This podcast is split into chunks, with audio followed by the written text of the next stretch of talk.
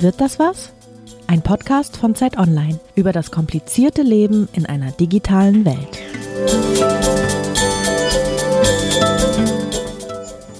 Hallo und herzlich willkommen zu einer neuen Folge von Wird das was, dem Digital-Podcast von Zeit Online. Mein Name ist Lisa Hegemann, ich bin Digitalredakteurin bei Zeit Online. Und ich bin Maike Laaf, ich bin auch Digitalredakteurin bei Zeit Online wird das was? Das fragt man sich ja bei vielen digitalen Themen, ob künstliche Intelligenz oder das vernetzte Zuhause. Auch wenn sich die Technologien unterscheiden, ihnen allen wird nachgesagt, dass sie verändern können, wie wir leben oder wie wir arbeiten. Heute sprechen wir über ein Thema, das auch mit diesen ganzen Technologien zusammenhängt und besonders in Deutschland gerne diskutiert wird, nämlich den Datenschutz und auch die Regulierung der Tech-Unternehmen. Sie wissen, was wir einkaufen, wem wir schreiben oder nach welchen Dingen wir im Internet suchen. Technologieunternehmen wie Google, Amazon oder Facebook verfolgen im Internet alles, was wir anklicken, auch wenn das gar nicht auf ihren eigenen Seiten passiert. Und damit sie es nicht mehr ganz so einfach haben, hat die Europäische Union die Datenschutzgrundverordnung erdacht. Die ist vor ungefähr einem Jahr in Kraft getreten. Und selbst in den USA was ja eigentlich jetzt nicht so das datenschutzaffinste Land ist, wird sie in, mittlerweile diskutiert. Hat also Europa mit Datenschutz sein Alleinstellungsmerkmal in der Digitalisierung gefunden oder hat sich vielleicht gar nicht so viel geändert? Sind wir den Unternehmen nach wie vor ausgeliefert? Das wollen wir besprechen und außerdem auch über die Frage, ob man große Technikunternehmen nicht auch in anderen Bereichen stärker bändigen müsste. Darüber sprechen wir heute mit noch Bundesjustizministerin Katharina Bali, die Spitzenkandidatin der SPD für die Europawahl ist. Guten Tag, Frau Hallo, Bali. Schönen guten Tag. Wird das was? Der Digital-Podcast von Zeit Online wird unterstützt von Porsche als Initialpartner dieser Serie. Digitalisierung ist eines der meistdiskutierten Themen unserer Zeit und revolutioniert die Gesellschaft in unzähligen Bereichen. Auch Porsche ist mit Vollgas in Sachen Digitalisierung unterwegs und erschließt innovative Wege, unter anderem durch Kooperationen mit Start-ups aus der ganzen Welt. Genauso relevant sind für Porsche die Themen Datenschutz, Datensicherheit und Cybersecurity. Denn um im digitalen Umfeld neue Wege gehen zu können, ist es ebenso wichtig, das volle Vertrauen der Kunden zu besitzen. Oberste Priorität hat es für Porsche daher, Daten nur mit expliziter Zustimmung seiner Kunden zu ihrem Nutzen zu verwenden. Mehr zum Thema Datenschutz bei Porsche gegen Ende des Podcasts. Katharina Balli ist seit 2018 Bundesministerin für Justiz und Verbraucherschutz. Allerdings nicht mehr lange, weil sie, wie schon erwähnt, nach der Europawahl ins EU-Parlament wechselt. Genau. Frau Bali ist promovierte Juristin und hat als wissenschaftliche Mitarbeiterin am Verfassungsgericht gearbeitet, genauso als Richterin in Trio und in Wittlich. So ist es. Schon 1994 ist sie in die SPD eingetreten. Bundesweit bekannt wurde sie 2015, als sie zur Generalsekretärin der Partei ernannt wurde. Zwei Jahre später trat sie das Amt als Familienministerin an und führte später auch kommissarisch das Arbeitsministerium mhm. mit. In ihrer Funktion als Justizministerin hat sie die Umsetzung der DSGVO in Deutschland mitverantwortet? Nein, das ist nicht ganz richtig. Okay. Das ist die Zuständigkeit meines Kollegen Innenministers. Aber es kam dann der Cambridge Analytica-Skandal, als ich relativ kurz im Amt war, zehn Tage oder wir alle. Und es hat sich irgendwie keiner so richtig dessen angenommen. Und dann habe ich gesagt, Verbraucherschutz ist das allemal und habe mir das Thema sozusagen gekrallt und ähm, bearbeite es seitdem sehr intensiv. Genau, deswegen sprechen wir auch mit Ihnen heute über die DSGVO. Sie fordern außerdem immer wieder eine stärkere Regulierung von Tech-Unternehmen. Dazu auch gleich meine erste Frage. Äh, Frau Bali, äh, wenn irgendein Skandal äh, bei Facebook passiert oder bei Google oder bei sonst irgendeinem Großunternehmen, dann passiert es relativ häufig und relativ schnell, dass irgendwer Regulierung fordert. Ich habe gerade schon gesagt, Sie gehören auch dazu. Sie haben schon Regulierung oder klarere Regeln für KI gefördert, für Algorithmen und natürlich für die Technologieunternehmen an sich. Sie sind ja Bundesjustizministerin. Warum regulieren Sie nicht stärker?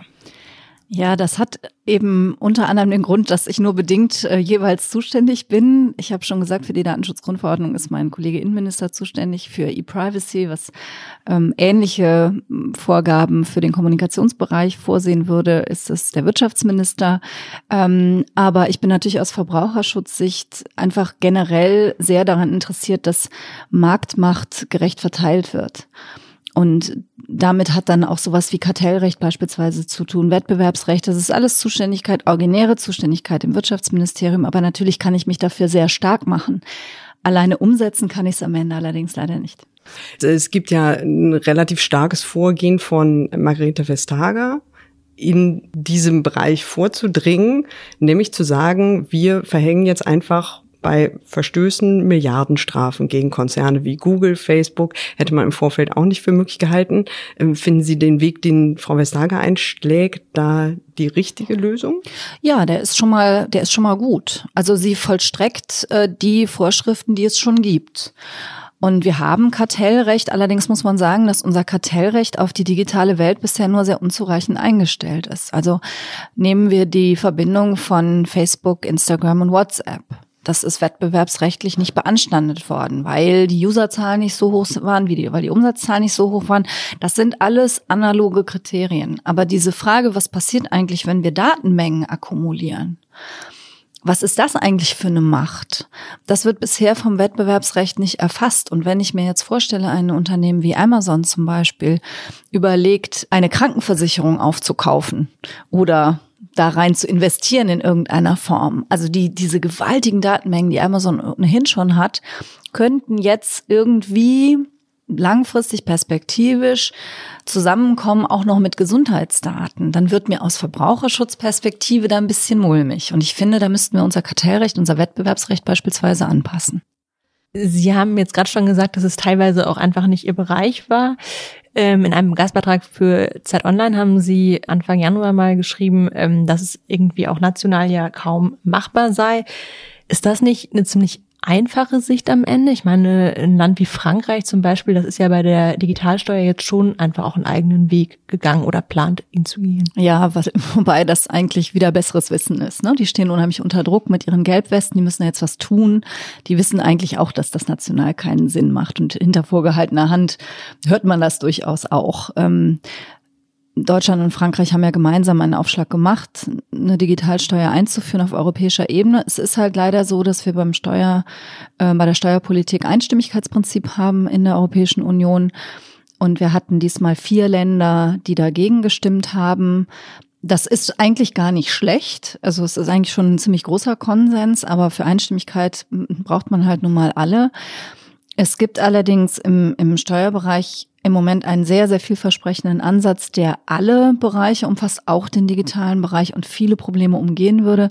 Das ist nämlich die sogenannte Mindestbesteuerung, dass also alle Unternehmen, egal was sie produzieren oder wo sie unterwegs sind, einen bestimmten Mindestsatz ähm, Steuern mhm. zahlen müssen. Das ist derzeit auf der weltweiten Ebene, auf der OECD-Ebene in der Verhandlung. Bis Sommer 2020 wird es Ergebnisse geben, so oder so. Ähm, wir haben ja als, ähm, also wir, Deutschland hat den Ratsvorsitz im, im zweiten Halbjahr 2020. Also wir werden jetzt schauen, wie die Entwicklungen auf der OECD-Ebene laufen. Und wenn das zu nichts führt, dann hat ja Olaf Scholz schon zugesagt, dass er in dieser Ratspräsidentschaft auf jeden Fall eine Digitalsteuer einführen wird. Entweder dann nochmal versuchen, das Einstimmigkeitsprinzip hinzubekommen. Und sonst gibt's ja auch sowas wie eine Koalition der Willigen. Das machen wir jetzt bei der Finanztransaktionssteuer auch. Hm. Vielleicht noch mal einen halben Schritt zurück. Warum eignet sich Europa in der Regulierung von Tech-Unternehmen besonders gut? Ist es so, dass hier das Bewusstsein für digitale Problematiken, für Datenschutz besonders hoch ist oder was, was genau ist da der Grund für? Weil man könnte ja auch sagen, wir machen es damit europäischen Unternehmen noch schwieriger, sich gegen China, gegen die USA durchzusetzen. Der Grund, warum sich das gut europäisch regeln lässt, ist, weil wir ähm, da wertebasiert unterwegs sind. Also es ist einer der eins der Felder, wo sich die europäischen Werte ähm, mal gegen die amerikanischen und chinesischen durchsetzen. Und wenn man sich das mal durch den Kopf gehen lässt, aus der Verbraucherperspektive jetzt wieder, dann macht das auch sehr viel Sinn, weil wir hier in Europa eben die Einstellung haben, dass die, dass die Daten zu uns gehören. Also dass das nicht etwas ist, was dem, dem Staat gehört, wie die Chinesen, oder etwas ist, was man einfach mal so laufen lässt und, und mal guckt, wer damit am meisten Geld verdienen kann, wie das in den USA der Fall ist, sondern wir sagen eben, meine Daten gehören zu mir und ich entscheide, was damit passiert, weil das ähm, eben sehr viel über mich aussagt und mich ja auch ein Stück weit manipulierbar macht. Das ist ja das, was am Ende die Gefahr an der ganzen Geschichte ist. Und das Schöne ist ja jetzt festzustellen, die Datenschutzgrundverordnung ist ein Exportschlager. Das ist ein Erfolg. Und wir sind ein Markt von 500 Millionen Menschen hier in Europa. Das heißt, jeder, der sich hier betätigen will, muss diese Datenschutzgrundverordnung beachten.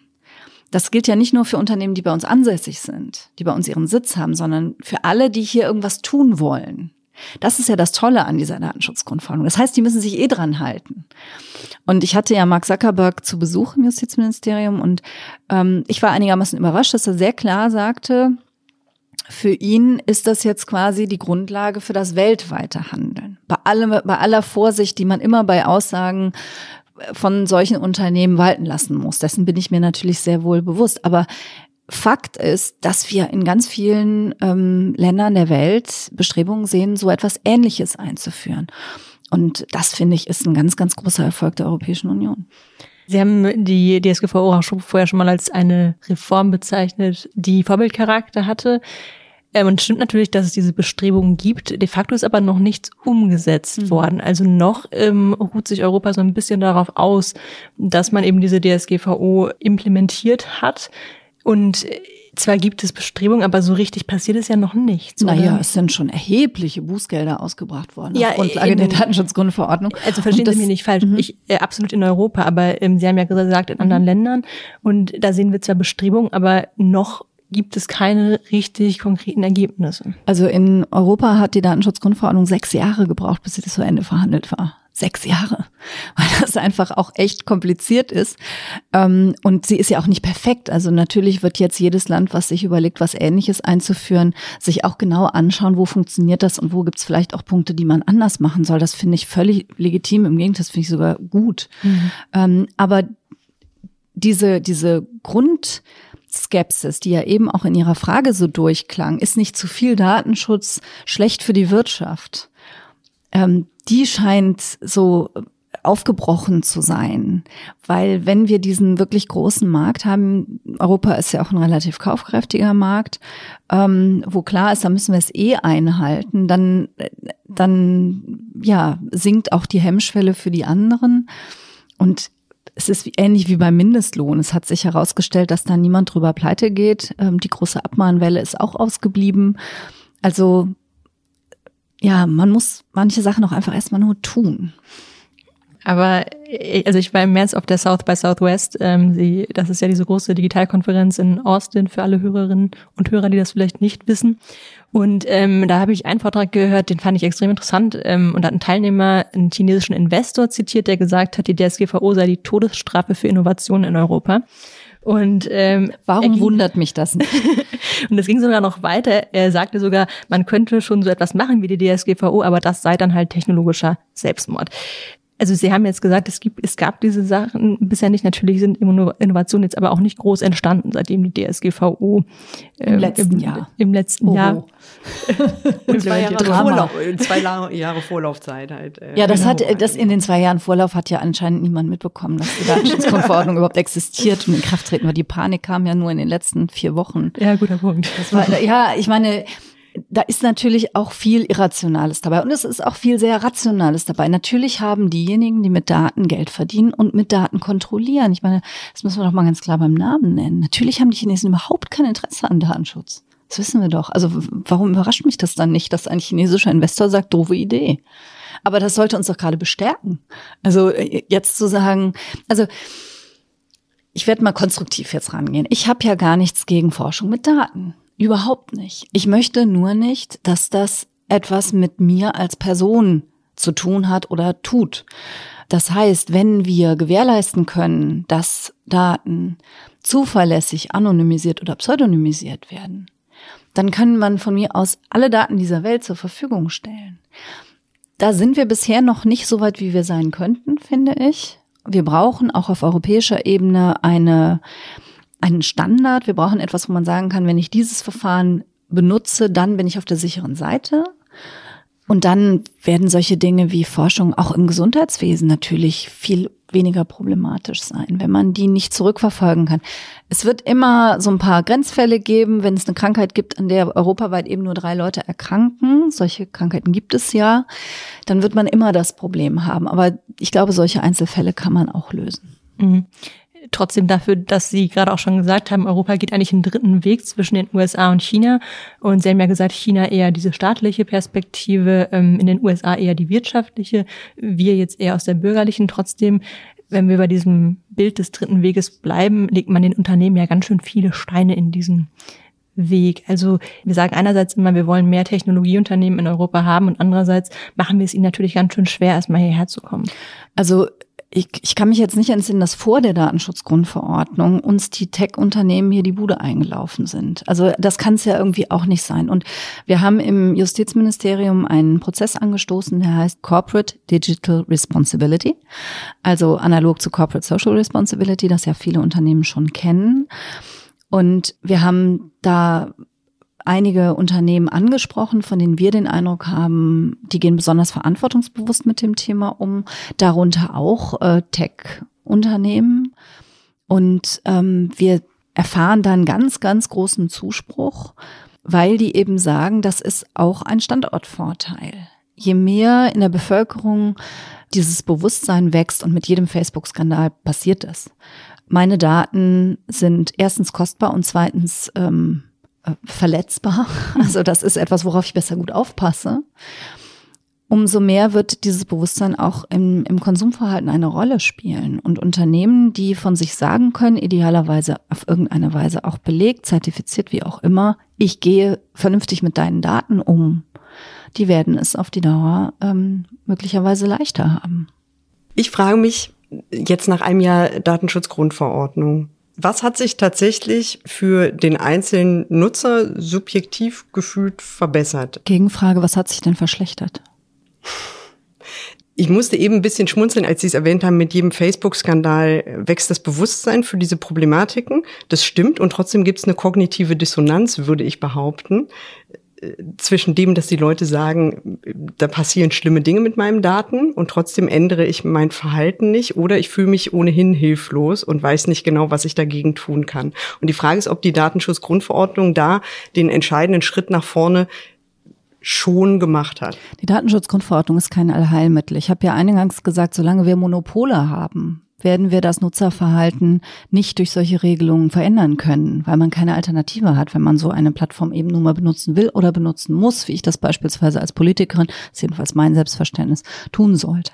Aber natürlich hat sich ganz viel verändert. Also ähm, allein, dass sie gefragt werden, also dass, dass wenn sie was Neues, eine neue App installieren zum Beispiel, dass sie aktiv gefragt werden, darf ich auf deine Adressdatei zugreifen, auf deine Kontaktdaten?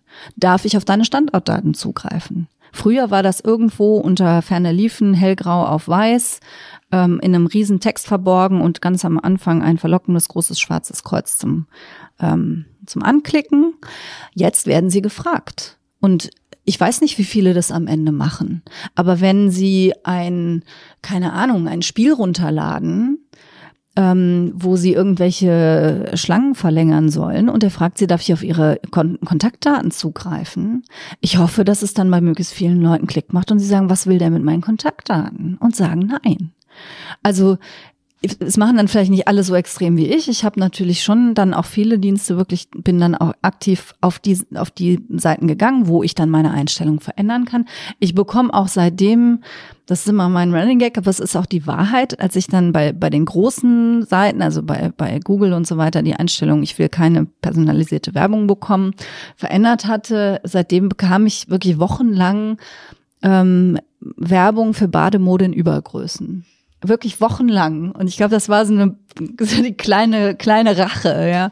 Also ich, sieht man jetzt nicht, aber ich trage keine Übergrößen. Und das ist, ich habe mich darüber amüsiert. Wer personalisierte Werbung haben will, muss das ja nicht tun. Aber allein, dass einem auch bewusst wird, was die eigentlich alles wollen. Also ich, ich oute mich jetzt, das habe ich noch nie irgendwo gemacht. Ich spiele auch ganz gerne so ein paar Dattelspiele auf dem Handy, vor allen Dingen, wenn ich im Flugzeug sitze. Und ich habe zum Beispiel so ein Ding, wo ich total gerne so, so Puzzle mache, altmodisch. Und jetzt habe ich, ähm, musste ich ein Update machen und dann sagt er mir, äh, ja, ich ähm, benutze deine Daten um Werbung und ich gebe das auch an Leute weiter und die werben dann auch und die verarbeiten deine Daten und ich fände es aber toll, wenn du trotzdem bei, wenn du trotzdem bei uns bleibst. Nö. Mache ich nicht. Das ist es mir dann nicht wert. Vielleicht bin ich da nur eine von wenigen. Aber das Bewusstsein dafür, was alles mit meinen Daten passiert, das steigt. Und wie gesagt, dieser, dieser ganze Wahnsinn am Anfang ist also, oh Gott, ich krieg jetzt jede Woche fünf E-Mails und zehn und zwanzig, ja, mhm. das war ja alles innerhalb mhm. von einer Woche rum. Mhm. Und jetzt kriegt man halt, wenn man was hochlädt, kriegt man eine Frage und da kann man Nein sagen und das finde ich gut. Und wenn mhm. man zu einem anderen Anbieter geht, dann kann man sagen, ich will meine Sachen mitnehmen und ich würde wirklich nicht die Macht dieser Bußgelder unterschätzen. Hm. Davon sehe ich als Verbraucherin nicht viel. Haben Sie auch schon Anfragen gestellt, was jetzt genau äh, nee, Facebook, Amazon, Netflix über Sie wissen? Ich habe muss ich ja wahrscheinlich erstmal eine, so ein Warenlager freiräumen, was die alles von mir haben. Nee, habe ich noch nicht. Hm. Äh, wir waren jetzt gerade schon bei den Nutzern. Sie haben schon einen wichtigen Punkt gesagt, nämlich, dass das ja jeder für sich auch entscheiden kann. Ähm, ich habe, ich stelle immer wieder fest, auch im Umgang mit äh, mit Freunden oder Kollegen, dass, äh, dass manchen zum Beispiel nicht bewusst ist, dass sie nicht einfach mehr nur auf okay bei den Cookies klicken müssen, wie es ja vorher ähm, oft war. Also natürlich bei, wenn ich irgendwie einen Dienst nutzen will wie Netflix oder Facebook, dann mache ich das immer noch.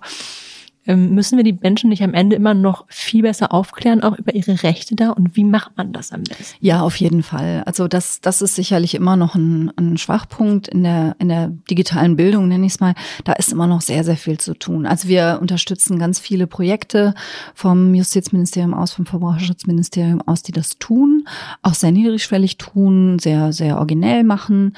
Ähm, die Verbraucherzentralen machen ganz viel und auch viele andere, die Landesdatenschutzbeauftragten sind sehr aktiv unterwegs. Aber klar müssen wir dann auch besser werden. Ähm, ich habe schon den Eindruck, dass, dass das so wellenförmig verläuft. Immer dann, wenn wieder so ein Skandal kommt, dann fragen sich schon noch mal viele, hm, wie ist denn das eigentlich? Und solche Peaks müssen wir dann auch nutzen. Also da müssen wir dann auch gerade auf Social Media selber auch noch mal ordentlich in die Vollen gehen. Das stimmt. Mhm.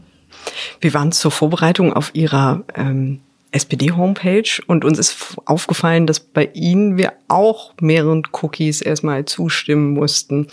Warum ist denn das so? Wenn das, das ist immer so die Frage. Es ist halt äh, äh, schwierig auszustellen, aber wenn es wichtig ist, dann müsste sich doch irgendwann durchsetzen, dass man diese Dinge, wenn einem die Problematik bewusst ist, äh, dass man die gar nicht erst äh, einbaut. Naja, Cookies, das ist ja so wie Algorithmen. Das ist ja erstmal äh, ein, ein neutraler Begriff. Also die Frage ist, wofür setzt man etwas ein? Was macht man damit und an welchen Stellen setzt man sie ein? Ich ehrlich gesagt, ich habe mit der Programmierung dieser Seiten überhaupt nichts zu tun. Ich war auch selber noch nie auf dieser Seite. Ähm, wobei ich habe ja mehrere, also bei meiner, bei meiner Seite zu Hause ähm, habe ich gesagt, alles so datenschutzfreundlich, wie es irgendwie geht. Aber wenn es eben dann, wenn man wissen will, keine Ahnung, wie viel, wie viel User jetzt an dem Pfad so abbiegen oder so. Ähm, wenn man dafür einen Cookie braucht, das ist ja nicht jedes Mal ein, ein Ausspionieren von ein bestimmten äh, Nutzergewohnheiten oder so. Also man muss immer ein bisschen aufpassen, dass man nicht ähm, ja nicht mit einem Begriff gleich ein Horrorszenario verbindet. Also auch mit Algorithmen, das ist ja an sich nichts Schlechtes. Die begegnen uns ständig. Die Frage ist halt nur, mache ich sie transparent, mache ich, äh, kann ich sie am Ende auch in Frage stellen, kann ich sie, ähm, kann ich sie kontrollieren und mhm. so weiter. Es geht so einen halben Schritt zurück, vielleicht nochmal zur äh, Regulierung von Tech-Konzernen. Wir haben kürzlich ein Interview geführt mit Mitchell Baker, der äh, Chefin von äh, Mozilla. Äh, und die hatte einen ganz interessanten Gedanken. Die sagte nämlich, wenn man immer weiter auf Regulierung von Tech-Konzernen setzt, kommt man dann nicht irgendwann an den Punkt, wo vielleicht der Tech-Konzern sagt, gut, dann ziehe ich mich einfach aus dem Markt zurück und dann steht die Gesellschaft quasi ohne diesen konkreten Tech-Konzern da. Ist es dann das, was man eigentlich möchte? Also wann wird der Bogen überspannt ähm, beziehungsweise überreizt? Äh, was will eigentlich die Gesellschaft? Worauf kann man sich einigen? Also sie sagte halt, dieser Dialog darüber, diese Verständigung, was möchte man und was nicht, habe eigentlich nicht stattgefunden. Also die Frage ist ja keine speziell digitale. Das hören wir ja äh, also von der Wirtschaft jeden Tag. Ich erinnere nochmal an die Diskussion um den Mindestlohn, wo es hieß, da werden äh, zu Tausenden die Unternehmen abwandern oder pleite gehen, weil das ist jetzt echt zu viel, dass man 8,50 Euro pro Stunde zahlt. Wow, was war das für ein Drama? Und das, äh, das passiert natürlich ständig. Die wollen nicht reguliert werden, habe ich auch Verständnis für. Aber ähm, ich will, ich will die auch nicht regulieren um des Regulierens willen das ist wunderbar. Ich bin gerne auf Facebook, Instagram, Twitter, mal so, mal so, aber ähm, also das, das macht mir ja selber Spaß. Der Punkt ist nur, wo wird Marktmacht überzogen, wo wird Marktmacht auch missbraucht und wo ist ein Wettbewerb nicht mehr vorhanden? Und das sind Fragen, äh, die sich, die sich Politik stellen muss. Und wenn sie sie, ähm, wenn sie sieht, da das passiert, dann muss sie auch handeln. Und ehrlich gesagt, also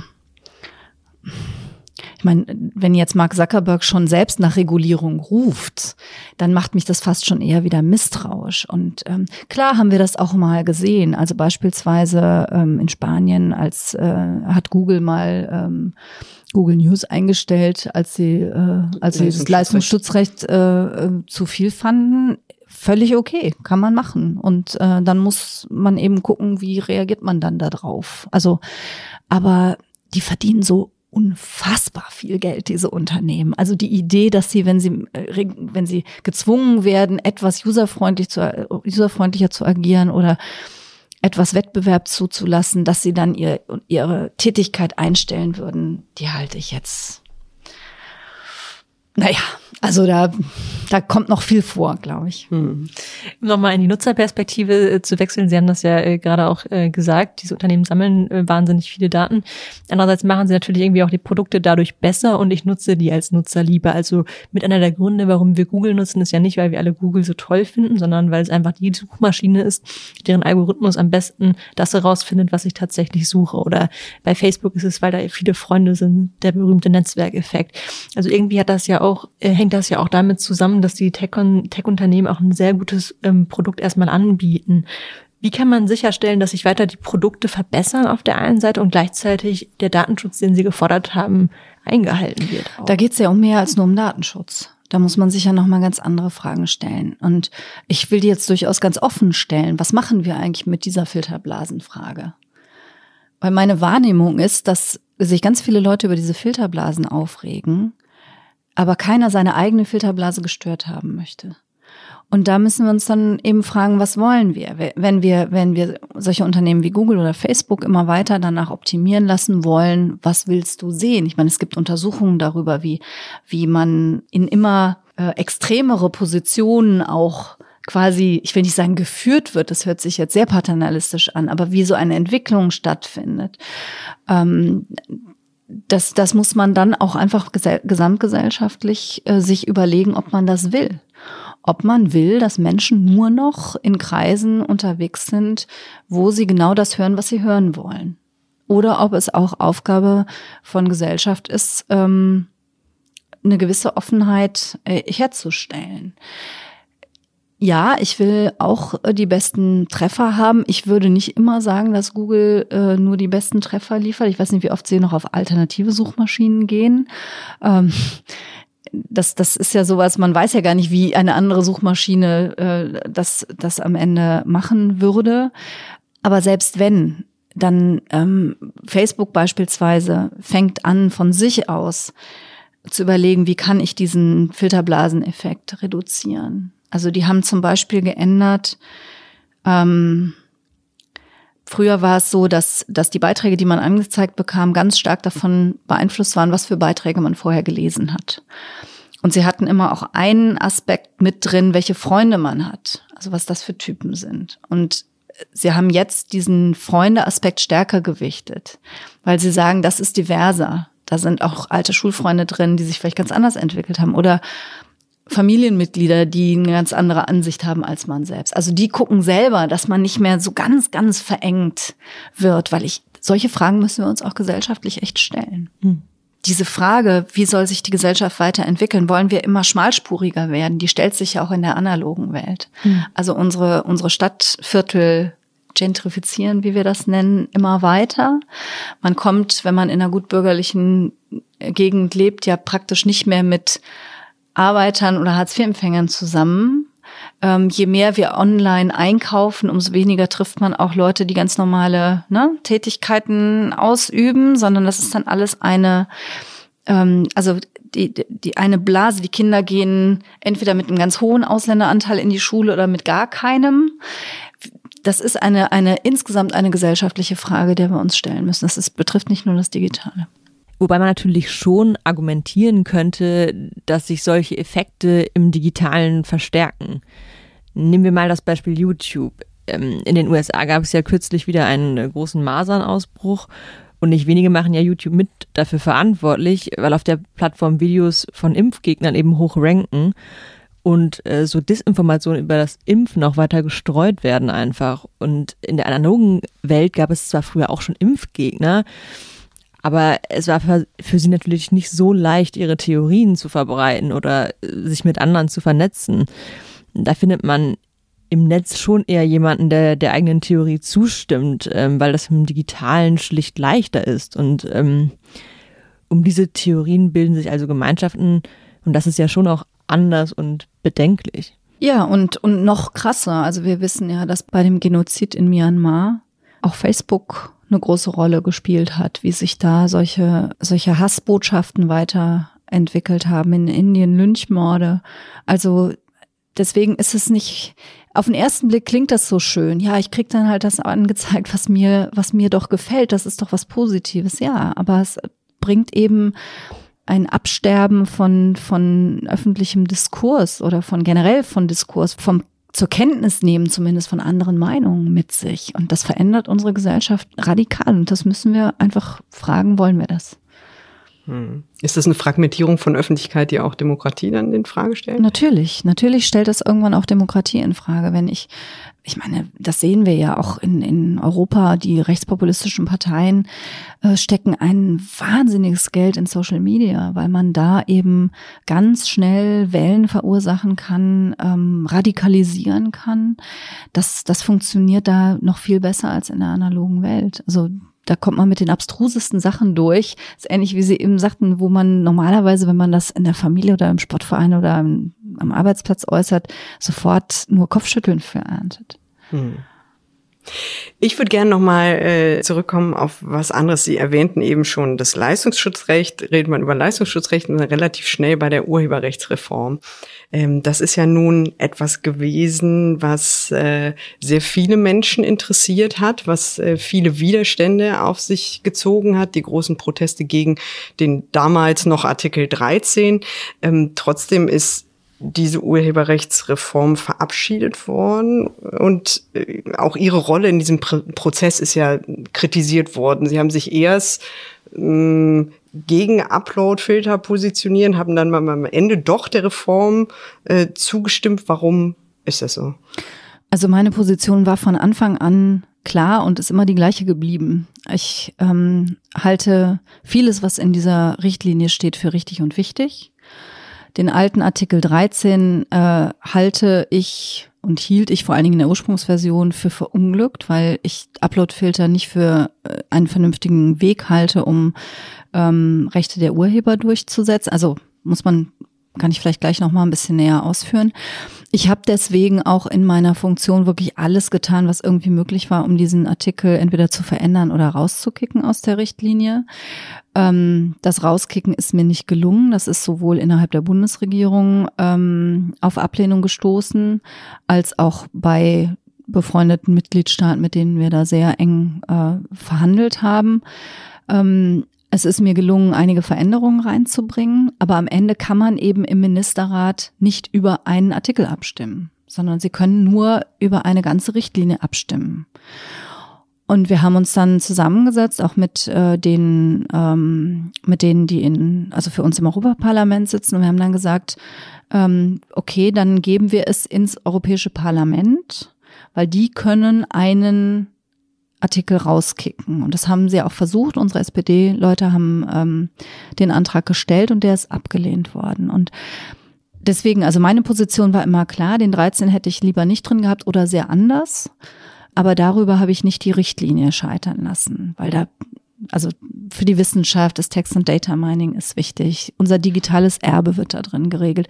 Es sind viele außerhalb dieses Artikel 13, jetzt 17 Regelungen, dass Künstlerinnen und Künstler überhaupt erstmal Basic-Rechte an ihren Werken bekommen, also überhaupt erstmal Auskunftsrechte erhalten zum Beispiel. Also da ist wirklich viel drin, was man, ähm, was man wirklich, was wirklich sehr sinnvoll ist. Das ist über vier Jahre verhandelt worden. Und ich finde auch den Umgang der Politik mit diesem Thema also zum Teil wirklich ähm, befremdlich.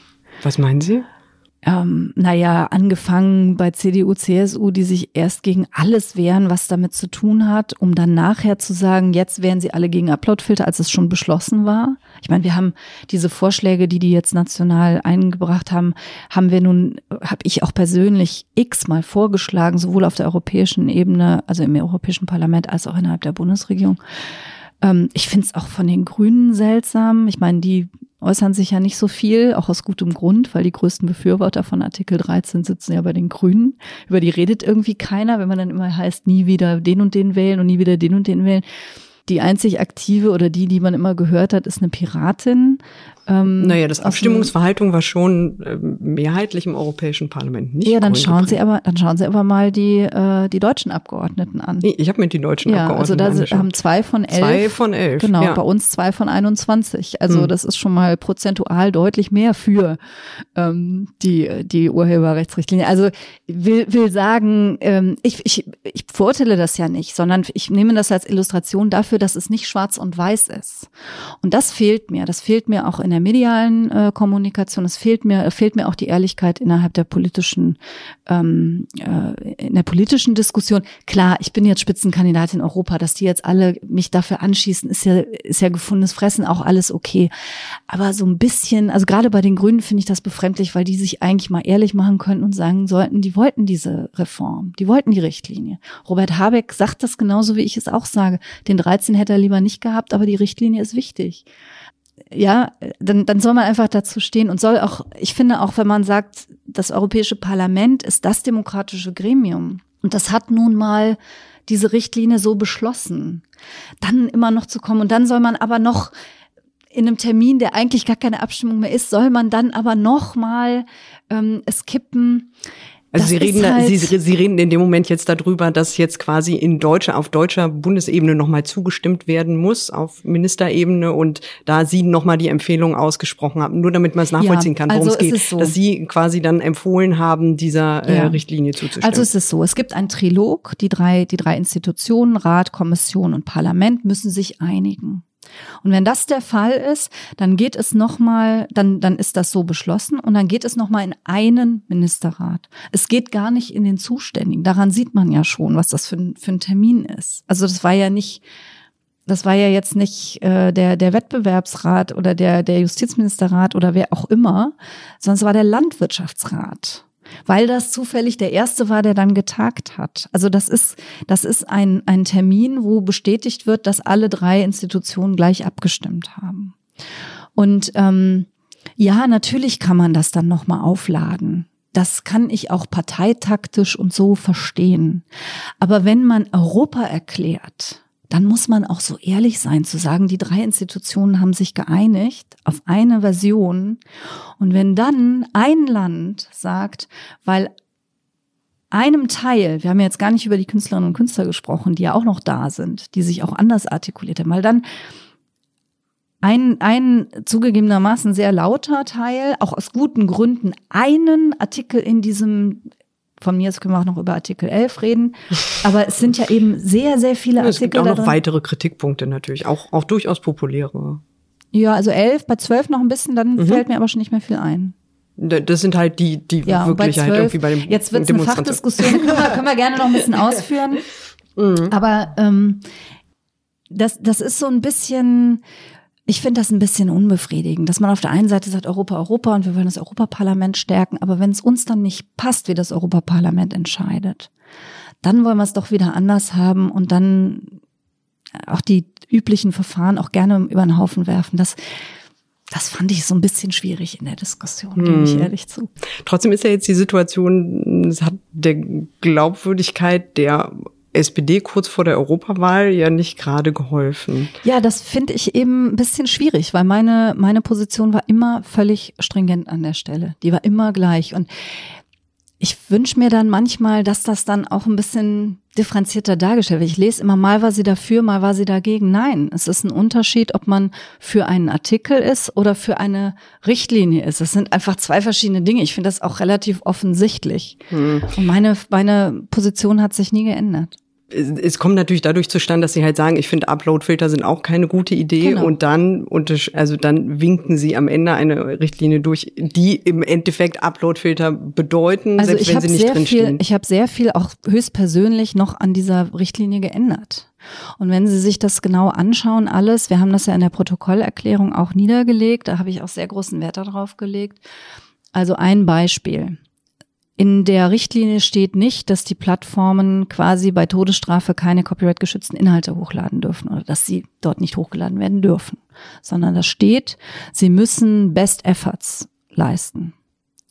Das ist äh, also als Juristin ein ziemlich klares, ein, ein ziemlich klares Setting. Auf der anderen Seite haben sie drinstehen, dass ähm, nicht geschützte Inhalte hochgeladen, nicht blockiert werden dürfen, dass Parodien, Satire nicht blockiert werden darf. Die Kombination aus diesen beiden macht ziemlich klar, wo der Schwerpunkt liegt. Auf der einen Seite haben sie das, die müssen das Beste tun, was sie was sie können, das Zumutbare. Und auf der anderen Seite haben sie, das darf nicht passieren. Also einen Vorschlag, den wir ja ge gemacht haben in der ähm, in der Protokollerklärung ist. Wenn Uploadfilter, dann kann man ja mit Uploadfiltern verschiedene Folgen verbinden. Uploadfilter heißt ja nicht notwendig blockieren, sondern Uploadfilter, es kann ja heißen, wenn ein Filter, das ist ja ein Erkennungstool, wenn der Uploadfilter erkennt, hier liegt eine eins zu eins Übereinstimmung zwischen copyright geschütztem Inhalt und Upload vor, dann wird blockiert. Ich habe ja die Möglichkeit, mich dagegen auch zu wehren, ne? aber das wird blockiert. Wenn ich aber keine eins zu eins Übereinstimmung habe, diese berühmten Beispiele, das Dudeln im Supermarkt im Hintergrund, eine Verfremdung, ein eben eine Parodie, eine Satire, ein Remix, ein äh, nur ein Stück, dann wird nicht blockiert, sondern hochgeladen, aber mit diesem Filter wird die Folge verbunden, ich benachrichtige den Rechteinhaber und sage hier, ich habe was gefunden. Das könnte eine Urheberrechtsverletzung sein, ich bin mir aber nicht sicher. Schau du mal, ob das eine ist, ja oder nein. Wenn ja, was möchtest du dann? Möchtest du, dass es runtergenommen wird? Möchtest du Geld dafür oder ist es dir egal? Gleichzeitig wird der User, der uploadende User informiert. Hier, ich habe hier was gefunden, das könnte eine Urheberrechtsverletzung sein. Ich habe auch den Rechteinhaber informiert. Schau es dir nochmal an. Wenn du willst, lass es drauf. Wenn nicht, nimm's runter. So. Das ist ja, wie man dann mit Upload-Filtern umgeht, ist ja eine zweite Frage. Ähm, wir haben außerdem klar gemacht, dass äh, nach unserem Verständnis die Verpflichtung auch nur für die Großen gilt und nicht für für die, die, die keine Gewinnerzielungsabsicht haben, wie Wikipedia und so weiter, gilt es ja eh nicht. Aber auch für andere, für Blogs und Foren und so weiter. Also wir haben ja, die, es lohnt sich schon, sich diese Protokollerklärung mal anzuschauen. Ähm, da sind sehr, sehr viele Anhaltspunkte drin. Und ich bin der festen Überzeugung, dass wir nach zwei Jahren feststellen werden, es geht. Ich bin jetzt allerdings auch ein bisschen vielleicht geschädigt durch das Netzwerkdurchsetzungsgesetz, wo es auch erstmal hieß, um Himmels Willen, Overblocking und das wird ganz, ganz furchtbar. Und am Ende, wir haben ja jetzt die Zahlen, sehen wir, dass, ähm, dass sich da im Grunde genommen keiner mehr gegen beschwert, wie das läuft. Ähm, jetzt ist das was anderes. Ich will das gar nicht auf eine Stufe stellen. Uploadfilter etwas blockieren ist was anderes als runternehmen, Notice and Takedown. Insofern ist der Eingriff höher. Also ich verstehe nach wie vor, was man dagegen hat. Aber ich bin sicher, dass man das ähm, dass man das so machen kann, dass es sowohl user- und netzfreundlich ist, als auch den Rechteinhabern die Rechte gibt, die sie haben wollen und brauchen. Das Problem ist jetzt, dass natürlich jetzt die Tech-Unternehmen am Zug sind. Also wir nein. haben ja eben lange darüber nein, nein, gesprochen, nein, nein. dass jetzt halt ist die, nein, jetzt ist die Kommission am Zug. Ähm, in der Richtlinie steht, dass die Europäische Kommission jetzt die Mitgliedstaaten zusammenholen wird, um für eine möglichst einheitliche Umsetzung zu sorgen. Und das ist der Punkt, auch warum wir diese Protokollerklärung gemacht haben, weil wir jetzt natürlich auch keine 27 oder vielleicht doch 28 unterschiedlichen Lösungen wollen, aber gleich mal klar machen wollten, wo es langgehen kann.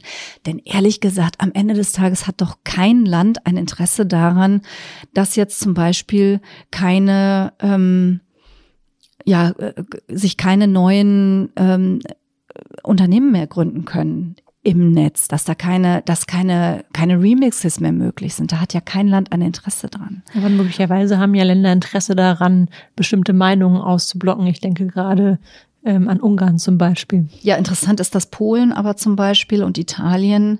Ähm, Können wir gerne auch drüber reden. Ja, dass die auf der anderen Seite stehen. Ne? Und ich war in Ungarn. Ähm, in Ungarn war diese Reform überhaupt kein Thema. Ich habe mit Oppositionellen gesprochen, ich habe mit den ganzen zivilgesellschaftlichen Organisationen gesprochen, die sich gegen Orban wehren und die wirklich unter heftigsten Bedingungen arbeiten.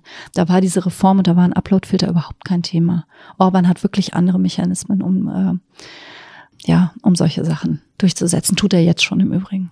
Trotzdem ist ja jetzt quasi ähm, eine, eine laute Kritik, dass in der jetzigen Form es halt so ist, dass die Art und Weise, wie dieses Gesetz, was viele, auch Juristen, als so weich formuliert wahrnehmen, dass es halt äh, sehr unklar ist, was als nächstes passieren wird, äh, ist es doch so, dass oder ist zumindest die Wahrnehmung einiger Leute, ähm, dass das Problem, vor dem wir jetzt stehen, ist, dass die Tech-Unternehmen selbst ausgestalten, wie Upload-Filter eingesetzt werden und dass wir heute bereits sehen, dass die existierenden Upload-Filter teilweise Bugs produzieren, die wir uns vielleicht nicht wünschen. Ja, aber das ist doch einer der Punkte. Ich meine, YouTube setzt seit, wahrscheinlich seit sie bestehen, Upload-Filter ein. Und wenn wir sagen, ähm, es gilt für die großen Plattformen, dann wird sich bei denen ja äh, also natürlich wird sich da was ändern, aber dass sie diese Technik jetzt auf einmal einsetzen würden, so ist das ja nicht. Also wenn Sie jetzt einen, einen copyright-geschützten Inhalt eins zu eins bei YouTube hochladen wollen, dann geht das schon jetzt nicht. Und das findet doch auch keiner anstößig. Ja, aber jetzt gibt es eine Richtlinie, die unter empfindliche Strafe stellen würde, wenn die Upload-Filter nicht hochgedreht werden, also nicht schärfer eingestellt werden. Ja, wie gesagt, wir haben das beim NetzDG gesehen. Die, die haben ja kein Interesse, die haben ja selber auch kein Interesse daran, zu viel zu blocken. Also jetzt ein genuines Geschäftsinteresse, mhm. weil jeder geblockte Inhalt verdient kein Geld und frustriert einen uploadenden User. Das heißt, die, die Unternehmen wollen natürlich keine Strafen bekommen, aber sie wollen auch nicht overblocken. Das ist nicht ihr Interesse. Ein wirtschaftliches Interesse haben sie daran nicht. Und deswegen war mir das so wichtig zu sagen, sie, sie schulden Best Efforts. Und das ist eben der Punkt. Sie schulden die zumutbare Anstrengung. Sie schulden nicht, dass am Ende kein einziger copyright-geschützter Inhalt mehr hochgeladen werden darf. Deswegen dieser Vergleich zum NetzDG. Das ist auch da so.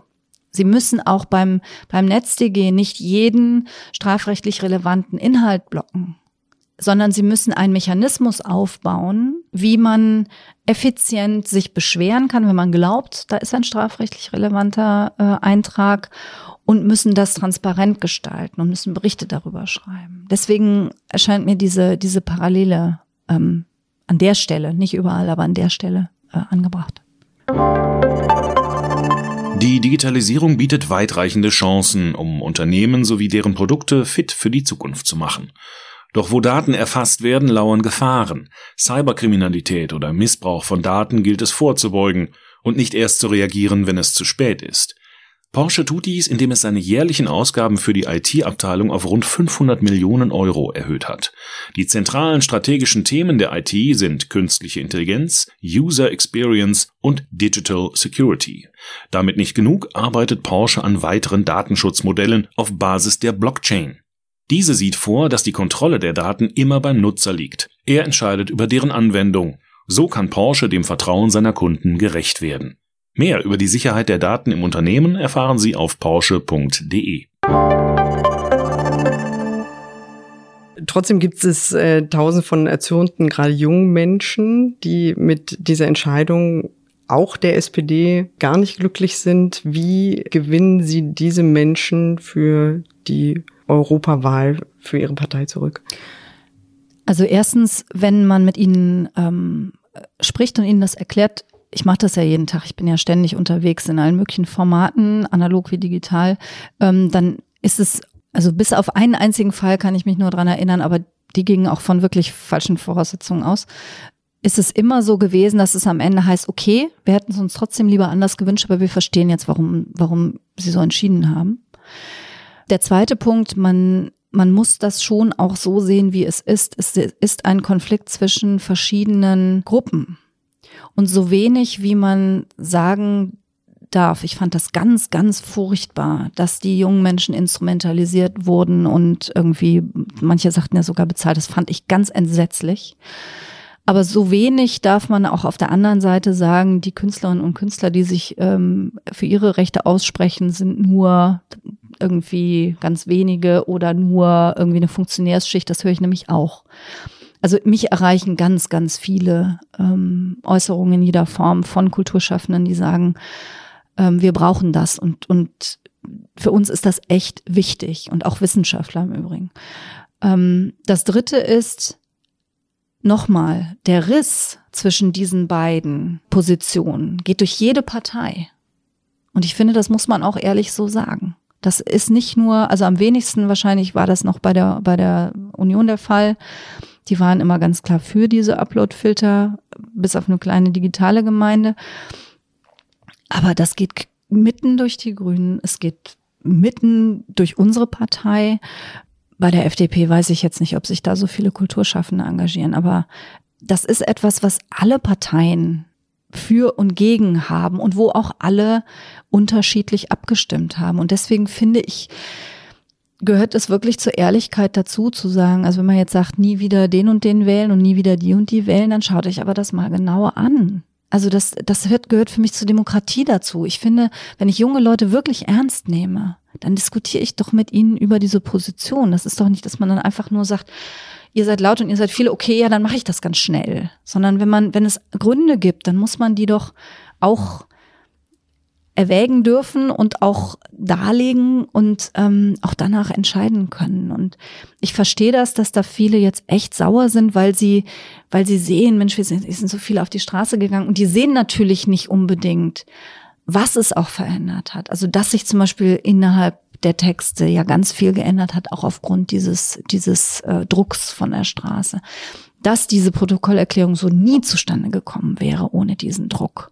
Also ich hätte dafür gekämpft, aber ich hätte ohne diesen, diesen Druck das ja nicht durchsetzen können, der da auch ähm, im Kessel war. Und gut, das wird jetzt lange nach der Europawahl sein, aber ich freue mich drauf, da in zweieinhalb Jahren drüber zu diskutieren, wie es dann am Ende wirklich aussieht, weil ähm, ja, selbst die, die, die Aktivisten von Change.org, die mir diese vielen Unterschriften, die digitalen Unterschriften übergeben haben, gesagt, das Internet wird darüber nicht zerstört und YouTube wird nicht pleite gehen. Das wissen die schon auch sehr genau. Mhm. Gut, dann sprechen wir uns einfach in zweieinhalb Jahren wieder. genau, und an dieser Stelle bedanken wir uns, äh, dass Sie da waren. Eins kann ich ja vielleicht noch sagen, weil wir haben in der Protokollerklärung auch geschrieben, wenn sich herausstellen sollte, dass es in eine schiefe Richtung geht, dann muss die Kommission schnell handeln. Und dann bin ich ja wiederum in Brüssel an der richtigen Stelle, um das auch zu forcieren. Und das werde ich dann auch tun. Hm. Darüber sprechen wir dann in zwei Jahren. Mhm. Ganz herzlichen Dank, dass Sie da waren. Sehr gerne. Und ähm, wir hören uns dann in zwei Wochen wieder bei der nächsten Folge von Wird das was, dem Digital-Podcast von Zeit Online.